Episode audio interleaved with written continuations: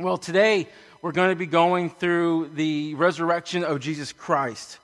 Big surprise, right? You know, Easter, what would you expect? You know, no, we're going to talk about, no, we're going to talk about the resurrection of Jesus Christ. And if you've been following us for the last few weeks, we've been going through a series called Journey to the Cross. And what it's been, it's been a, a week by week look at what it took for Jesus to actually get to the cross and what was the, uh, the steps he took and what happened along the way. It's a, like a historical timeline. And we learned a few weeks ago about the very where it started was Judas betraying Jesus. If you remember, Jesus is up. They're having the Last Supper. Everyone's gathered around. We're going to have the Lord's Supper later on today, but they're having the Lord's Supper. Everyone's doing good. And Jesus says, Man, one of you guys is going to betray me, right? One of you guys is going to kind of like totally go against me. And Judas steps up and he walks out the door. He goes down to the Pharisees and the, the chief priests and the elders of the council, and he goes and he says, I'm going to betray Jesus. And they give him 30 shekels of silver, and he betrays, betrays Jesus for a little bit of cash, right? And then he comes over to the garden. Jesus is in the garden praying. And what is he betraying with? He betrays him with a kiss on the cheek, and then they arrest Jesus. That was the other thing we talked about, was that Jesus was arrested. And we said that in that sermon, that if Jesus was to be arrested, that he had to shed his glory in order for people to even touch him. This is Jesus. This is the Son of God. This is the most holy of holies. This is God in the flesh. This is Jesus Christ. And to allow mere sinful men to put cuffs on him to be able to come over and beat him, he would have to temporarily shed that, that moment of glory to allow those men to even be able to touch him. And that was a big thing for Jesus to do. That was a big thing for him. Then we said that, that he was also going to be denied by one of his closest followers in Christ. And we said that many times we can do that when, when we feel like we're so connected to Jesus and we're so connected to him and we think that we're the best Christian out there, but yet us too, just like Peter, can fall short of the glory of God and deny Jesus sometimes. Peter denied him three times on one night. Yet Jesus, as you'll see next week, will always come back and love on him, even though he denied him. And then we saw Jesus standing before the Jewish council, and he was there, and the scripture says that he stood condemned in our place. And we learned that we are the ones that are rightfully guilty. That Jesus didn't do anything wrong. He was sinless in his life. He had no sin of, around him, and yet he stood there condemned for what we did. And we learned that that, was, that that is what we call the glorious exchange, where Jesus stands condemned in our place. Then we saw Jesus being beaten and tortured. We'll talk about that a little bit later on today, but he was beaten and tortured with whips and chains and just was totally jacked up. It's to the point where he was barely alive. And then finally, last week, we saw Jesus actually put to death where he had to carry the cross from the center of the town out to Golgotha, which is the hill where they, where they crucified him. And they nailed nails through his hands, through his wrists. And they hung him there on the, on the cross to die. And he took about six hours hanging on the cross and finally died, breathed his last breath. And that's where we left off. And in fact, if that's where the story would left off, that's, that would be a pretty sad story. It would be the story of a fallen hero we're all hope for the disciples and, and all, the, all, all the, the, the expectations of what this Jesus was going to do would actually just be gone. But that's not where the story ends. In fact, the story actually really begins on this next chapter. And it's actually becoming the greatest story in the history of the world. And the best part of it, it's all true.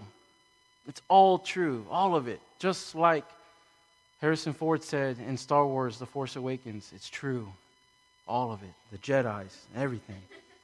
You Star Wars nerds get that. You, you know, regular people don't get that. And that's why we're good. So if you have your Bibles, let's read Mark chapter 16 together here, starting in verse 1. It says, When the Sabbath had passed, Mary Magdalene, Mary, mother of James, and Salome brought spices so that they might go and anoint him. Where are they going? They're going to anoint Jesus. Jesus was on the cross. He was crucified in the very last chapter, and then they lowered him from the cross. And then there was a guy named Joseph that came up and he wanted Jesus' body. And they said, Hey, he went up to Pilate. He goes, Pilate, can I have the body of Jesus? I have a place to bury it. And Pilate says, Hey, have that. It's just a dead body. And he went in and took the body, put it in the tomb. The Roman guards were scared that the disciples were going to go back and roll the stone away and bring the body out. So they rolled this huge stone over the entrance of the grave and they sealed it with the Roman seal. Now, if you've ever sealed an envelope, the next person who opens it is the person who is intended to open it, right? So the Romans sealed it up and they intended for no one to open it. They didn't want no one to break that seal. But they did it anyway so that the disciples could not come and fake a resurrection. And so, what we find out here is Mary and a couple of the other women, Mary, Jesus' mom, and Mary Magdalene, and some of the other women are going to the tomb right now. And what happened was, normally when someone dies, they anoint the body with oils and spices to keep it from reeking. If you've ever smelled anything dead, it's not good. No bueno, right? And so, and so they go to anoint the body with something that make it smell good, make it last longer. And as they're on their way over there, they start talking to themselves. This is what they say right here. They say this. They say they're going to bring spices so they might uh, go and anoint him. And very early on the first day of the week, when the sun had risen, they went to the tomb. Okay, why did they have to wait to the first day of the week? Well, it was because it was the Sabbath day and they weren't allowed to do any work. So Jesus died, they buried him, and then three days later the Sabbath was over, and now they're going over to do the work that they were supposed to do when he first died, but they couldn't do because of the Sabbath. Y'all, y'all, y'all tracking with me still? I got it. Awesome. Adelante. Let's go. It says, and they were on their way, and they were saying to one another, Who will roll away the stone for us from the entrance of the tomb, which I think is funny because women are typically smarter than men. And so women plan ahead. And can I get an amen from the ladies? And so they're probably thinking, like, who's going to roll away the tomb? You would have thought they would have been like, let's get some men over here. Let's get some of the guys from the, from the church and kind of help roll away the stone. But no, they didn't do that. You know, they just kind of went on the way. They were probably excited. So they're walking like, who's going to roll away the stone? Like, who's the chick with the big arms? Who's going to do this? Like, who's going to roll away the stone? And plus, it's sealed. How are we going to break the seal? But they were going with expectations. They knew that they were going with something good. It says, and, uh, and they were looking up. They were saying, Who will roll away the stone from the entrance of the tomb? And looking up, they saw that the stone had already been rolled back, and it was very large. Thank you, the writer of Mark, for explaining that it was very large. It means it's really big. Da grandote, it's huge, okay? It says, and entering the tomb, they saw a young man sitting on the right side, dressed in a white robe, and they were very alarmed. And he said to them, Do not be alarmed, okay? You seek the Jesus of Nazareth who was crucified. Now, whenever we think about angels, just you know, a side note, we think about the cute little angels you see like in a newspaper, the little kid with the little angel wings and look how cute. No, every time in the Bible when there was an angel somewhere, people freaked out. You know why? Because they were huge. They were like this monstrous looking dudes, right? They were like tough looking guys, right? And so they walked in the tomb and they're like, holy cow, there's a dude like dressed like all white and linen. And they were very alarmed. And like the angel knew that. He said, don't be alarmed. Like, don't be scared. I get this a lot. You know, I get, you know. And so they got scared, and this dude sitting on the right side of the tomb where Jesus was laying. This is what he says. He says, You seek Jesus of Nazareth who was crucified. I know why you're here. You're looking for the body.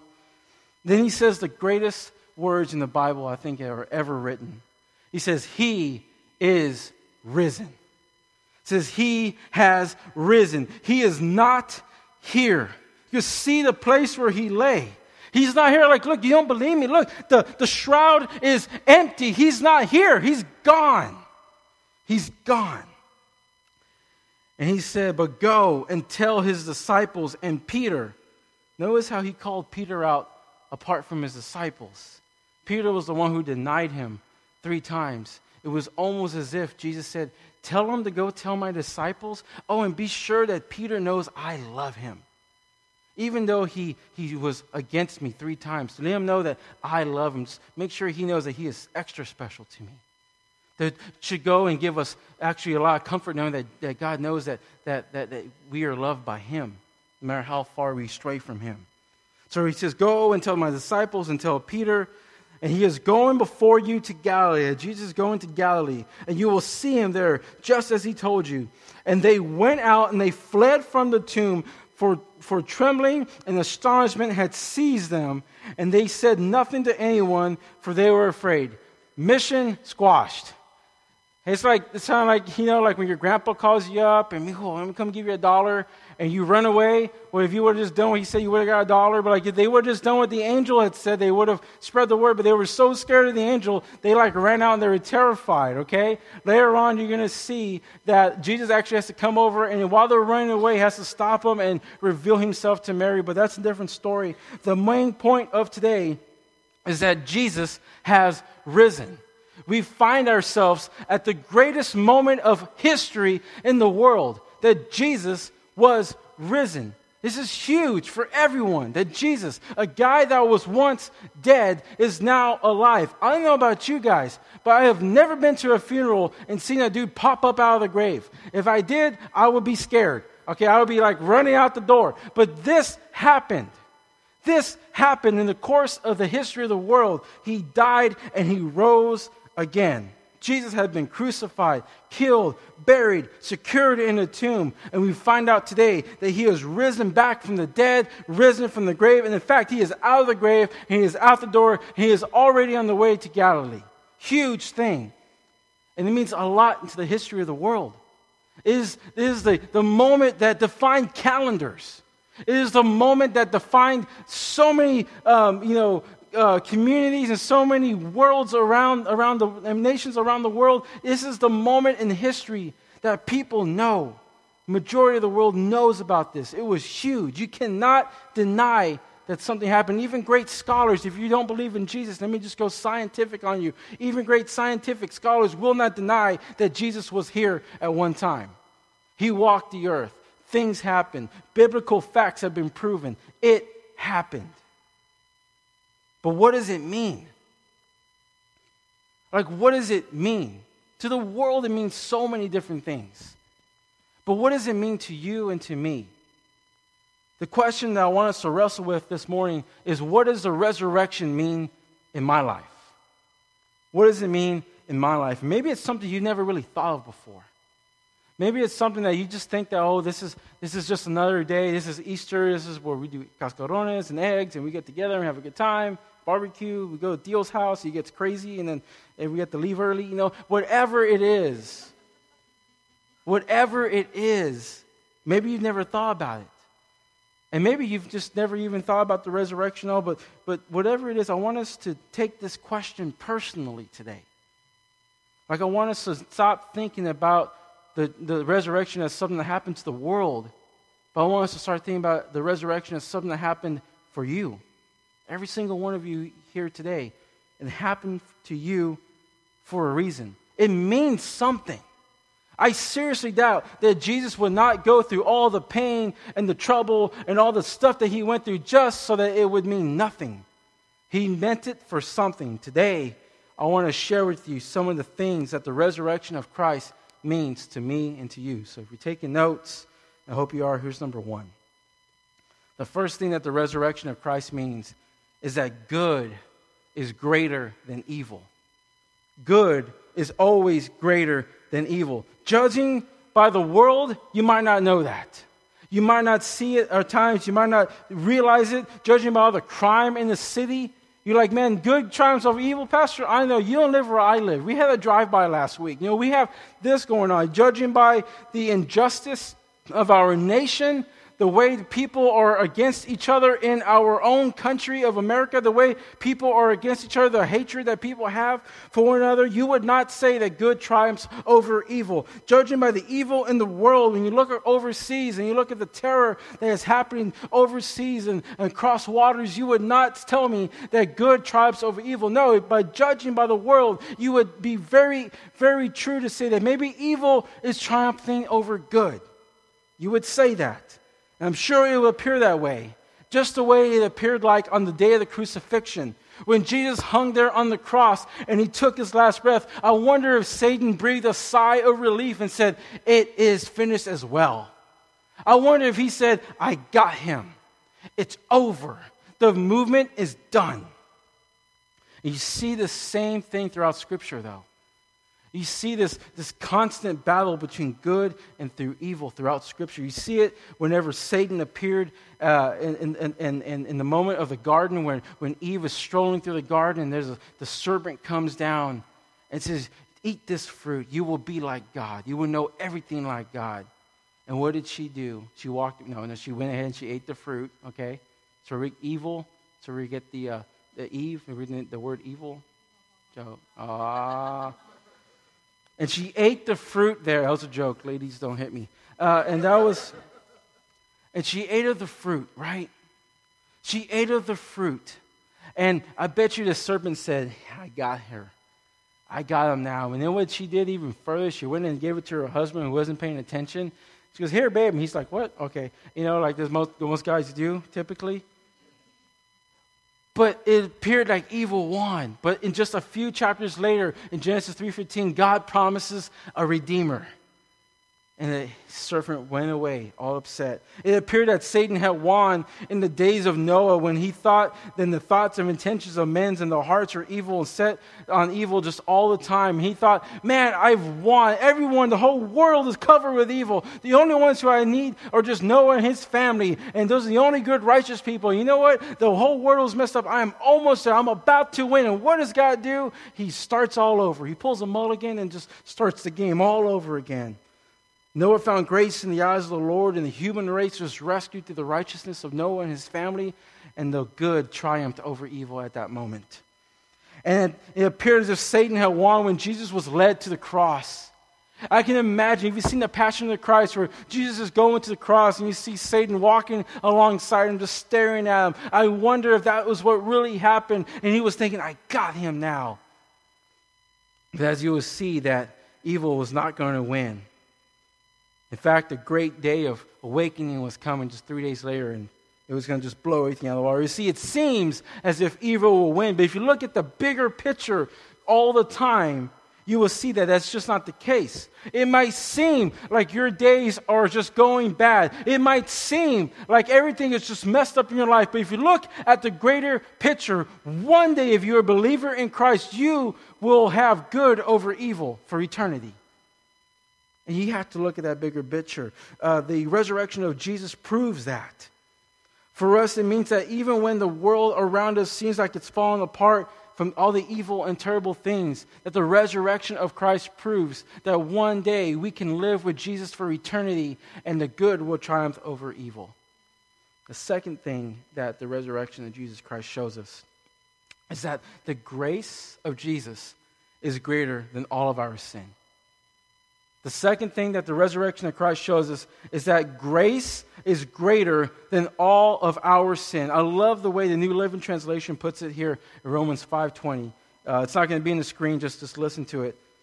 Romans 5:20 says, "God's law was given so that people could see how sinful they word. That's because when we hear the gospel for the first time, it's typically bad news because it shows us how sinful we are. But when we continue to read it, the next part becomes real. It says, But as people sinned more and more, God's wonderful grace became more abundant.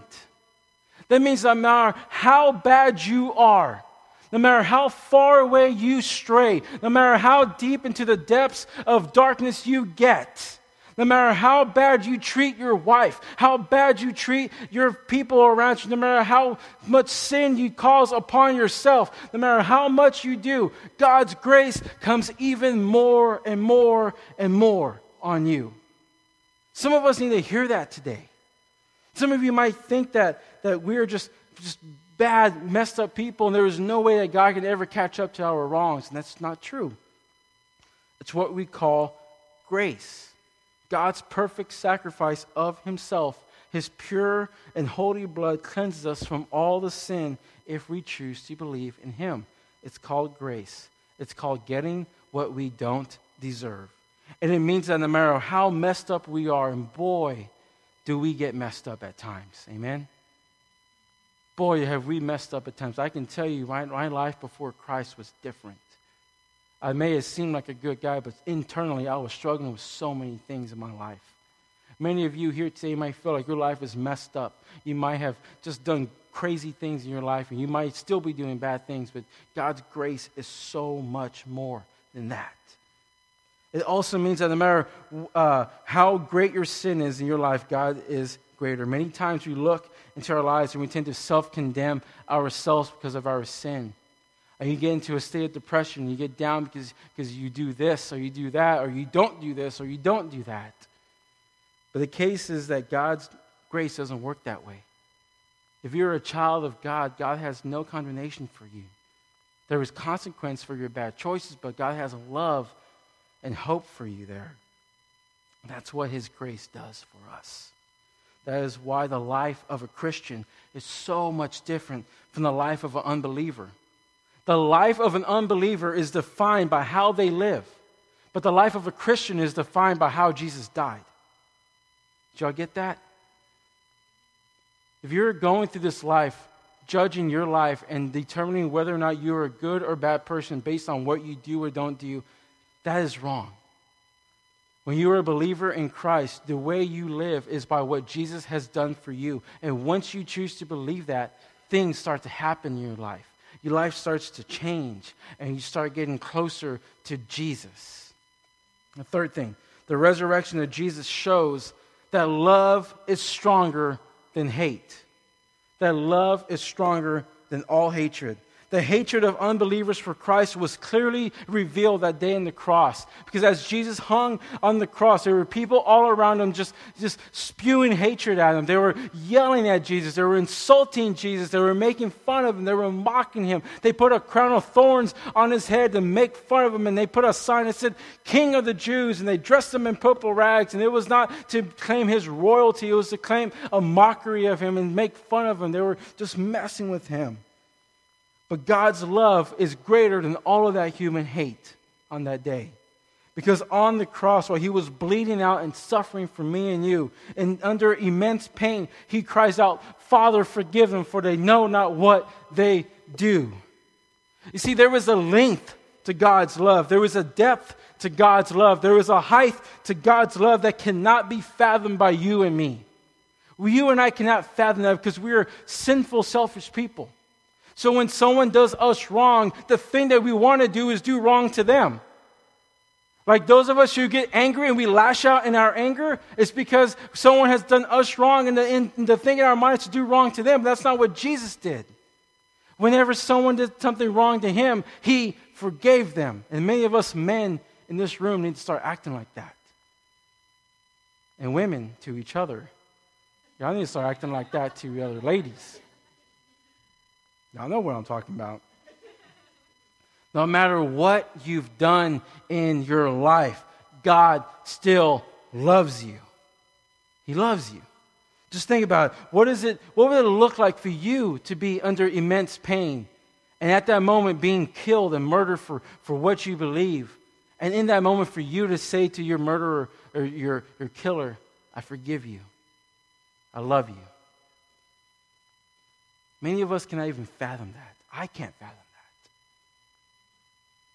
But that's exactly the intensity of God's love for me and for you. The kind of love that the Father has for us that is greater than hate. So when we sin against God, that's hatred towards God. Instead of God doing us what we deserve to get, He says, No, I forgive Him instead. Finally, the fourth thing that the resurrection teaches us is that life is stronger than death. The life stronger than death. Jesus Christ has risen from the grave. The light of the world has come, and he has overcome all of the darkness of the world. Death was a formidable foe, but Jesus has taken his sting away. We know that if a man dies now, and if he's a believer in Christ, one day he will live forever in heaven. We know that now. And what I'm talking about here is salvation. Now, when you hear the word salvation, many of you all think about uh, a team of rescuers, right? Like maybe the Coast Guard. Maybe y'all seen that movie with Ashton Kutcher, The Guardian, with Kevin Costner. If you haven't seen it, it's old. It's okay. He's like in the Coast Guard. he's out rescuing th- people. Maybe you think about like the, the Navy SEALs. Maybe you think about SEAL Team Six or whatever that type of movie where there's a team of rescuers going into a place and they're going to put together a rescue plan to bring someone out of danger, out of the darkness, out of trouble's way, and probably out of the arms of death and, and save them. And that's exactly what God did for us when He assembled His rescue team. When He assembled His rescue team, it consisted of Himself, Jesus, and the Holy Spirit. And through that team, He sent Jesus on earth to live and to die for us. God's rescue plan for our salvation was as simple as sending a baby in a manger to come to earth, to be born in the poorest of poors. Excuse me, to grow up poor, to grow up without things in their life, and to live a life of simpleness, and to grow up without sin, and to one day at the age of 30 to start his ministry, to be baptized so that everyone could see what he was all about. To, to, to be baptized and show an example for us, and to go out and to heal people, to feed people, to serve people. To live a life without sin so that whenever we look at him, we have an example of how we're to live. And for him to come to be sacrificed for our sins on the cross to be the perfect, spotless lamb for us. You see, the way back it was back in the day, to be forgiven for your sin, you had to go through a lot of work. You had to take a spotless lamb or a spotless dove or whatever type of animal that, that you could find, and you had to take it to the priest, and you had to say so many prayers. You had to do all these rituals and traditions. You had to go through like all these prayers and all these things and sacrifice this animal, and that animal would be a, a atonement or payment for your sin because whenever we were sinful, the Bible says there's a payment for that. So we would sacrifice that, but Jesus came, He was the perfect sacrifice for us for all of eternity. He bled and died on the cross for you and for me. And he rose again. And I think that's the whole point of today. The whole point of the celebration today is that. It's not to celebrate with Easter eggs. It's not to celebrate the barbecue or piñata or games or jump houses or stuff like that. It's to celebrate that life was greater and stronger than death. And that you can have that life here today if you choose to surrender your life to Him. This is you. You feel your heart beating faster because you know that God's speaking to you right now. You know it's in your life right now. You know you need this. So you can celebrate with worship to Jesus and for bringing us everlasting life. And we'll have a moment today here in a little bit. We're going to say a prayer. But another way we can celebrate that today is through the Lord's Supper Through the Lord's Supper. Now, in a little bit, uh, we're going to pray and take the Lord's Supper together. This isn't a religious thing, like there was no Baptists or Pentecostals or Catholics back when Jesus commanded his disciples to do it. He just told his disciples, hey, man, every once in a while, take some bread, take some juice, take some wine, remember me, okay? But when he did that, they did it in fellowship. And that's what we're going to do a little differently here today. We're going to do something a little differently here today. Here at Impact City Church, we're about community. We're about bringing people together. We're about groups of people loving on each other and being together as one. And everyone in this room has someone that they know or someone that they came with. And so, what we're going to do today in just a little bit, we're going to pray. Then we're going to uh, have people come up to the front. You can come up to the front. You can come up whenever you want after you pray. And we're going to come up. You can come and take a piece of, of, of this bread. And you're going to take this and you're going to dip it into the juice. Okay? Now, if you've been in Impact City, you know that typically what you would do is you would put it in your mouth, eat it right then and there, and go sit down again. Okay? But that's not what we're going to do today. Today, we're going to do something a little different. Okay?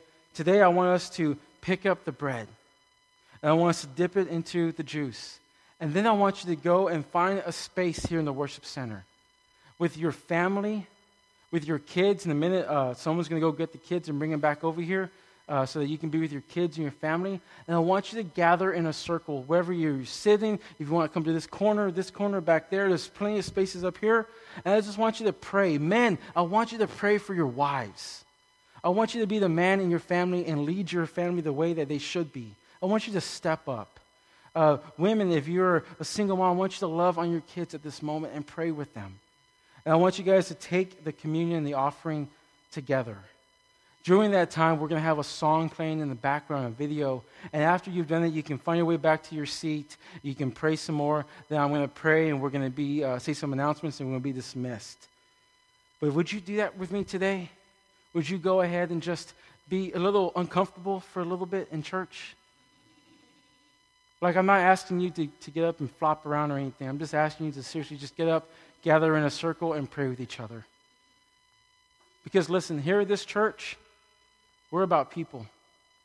We're not about, you know, we're about tradition, but we're about making tradition new and fresh every day. And the disciples did this in family and fellowship. And I think that we can do the same. Amen? Amen. Let me pray over you guys, and then once I'm done praying, you can go get the kids. Father God, thank you for today, and thank you for all that you have given us. God, I pray that if. Uh, I would just give you thanks for the cross.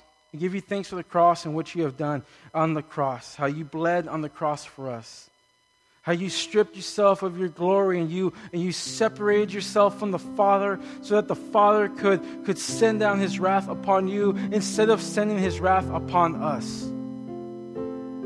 God, I pray that you would be our everything here today. That you would be our everything. That we may just strip away tradition. We may strip away things in our life that hold us back from you. May we reflect on the cross and the sacrifice that you have done. Lord Jesus Christ, we give you praise for the resurrection. We give you praise for the fact that you've come and you have risen from the dead so that we may have salvation. Those of you who are here in this room, if that is you here today, maybe you, maybe I don't know why you're here. I don't know if you got a flyer. I don't know if you heard it on Facebook. I don't know if you saw it. I don't know if you were enticed by free barbecue, whatever it is. But you're here today. Maybe you're just not right with God right now. And I pray that you would just get right with God right now before you come up here and, and partake in this Lord's Supper. That you would get right with God. That you would say, God, just forgive me for my sin. Forgive me for all that I have done. I want to be closer to you, Lord. Know that there is grace for you, that God's grace is greater than all of your sin. And accept God's love for you in your life. Surrender your life here today. Christian, with every head bowed and every eye closed, if that is you today, would you raise your hand if you want to surrender your life to Jesus? You raise your hand, Lord, here today?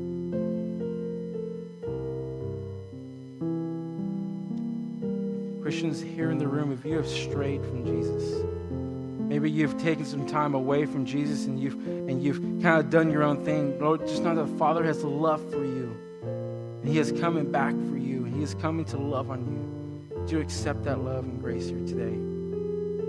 May we all just just uh, just pray for God's love in our life, for God's forgiveness in our life to continue. And Lord, may we just worship you here today. May you remember your sacrifice. Lord, may you be everything to us here today. It's in your son's precious name we pray. All God's people said, Amen. When you guys are ready, y'all can go ahead and start making your way up here.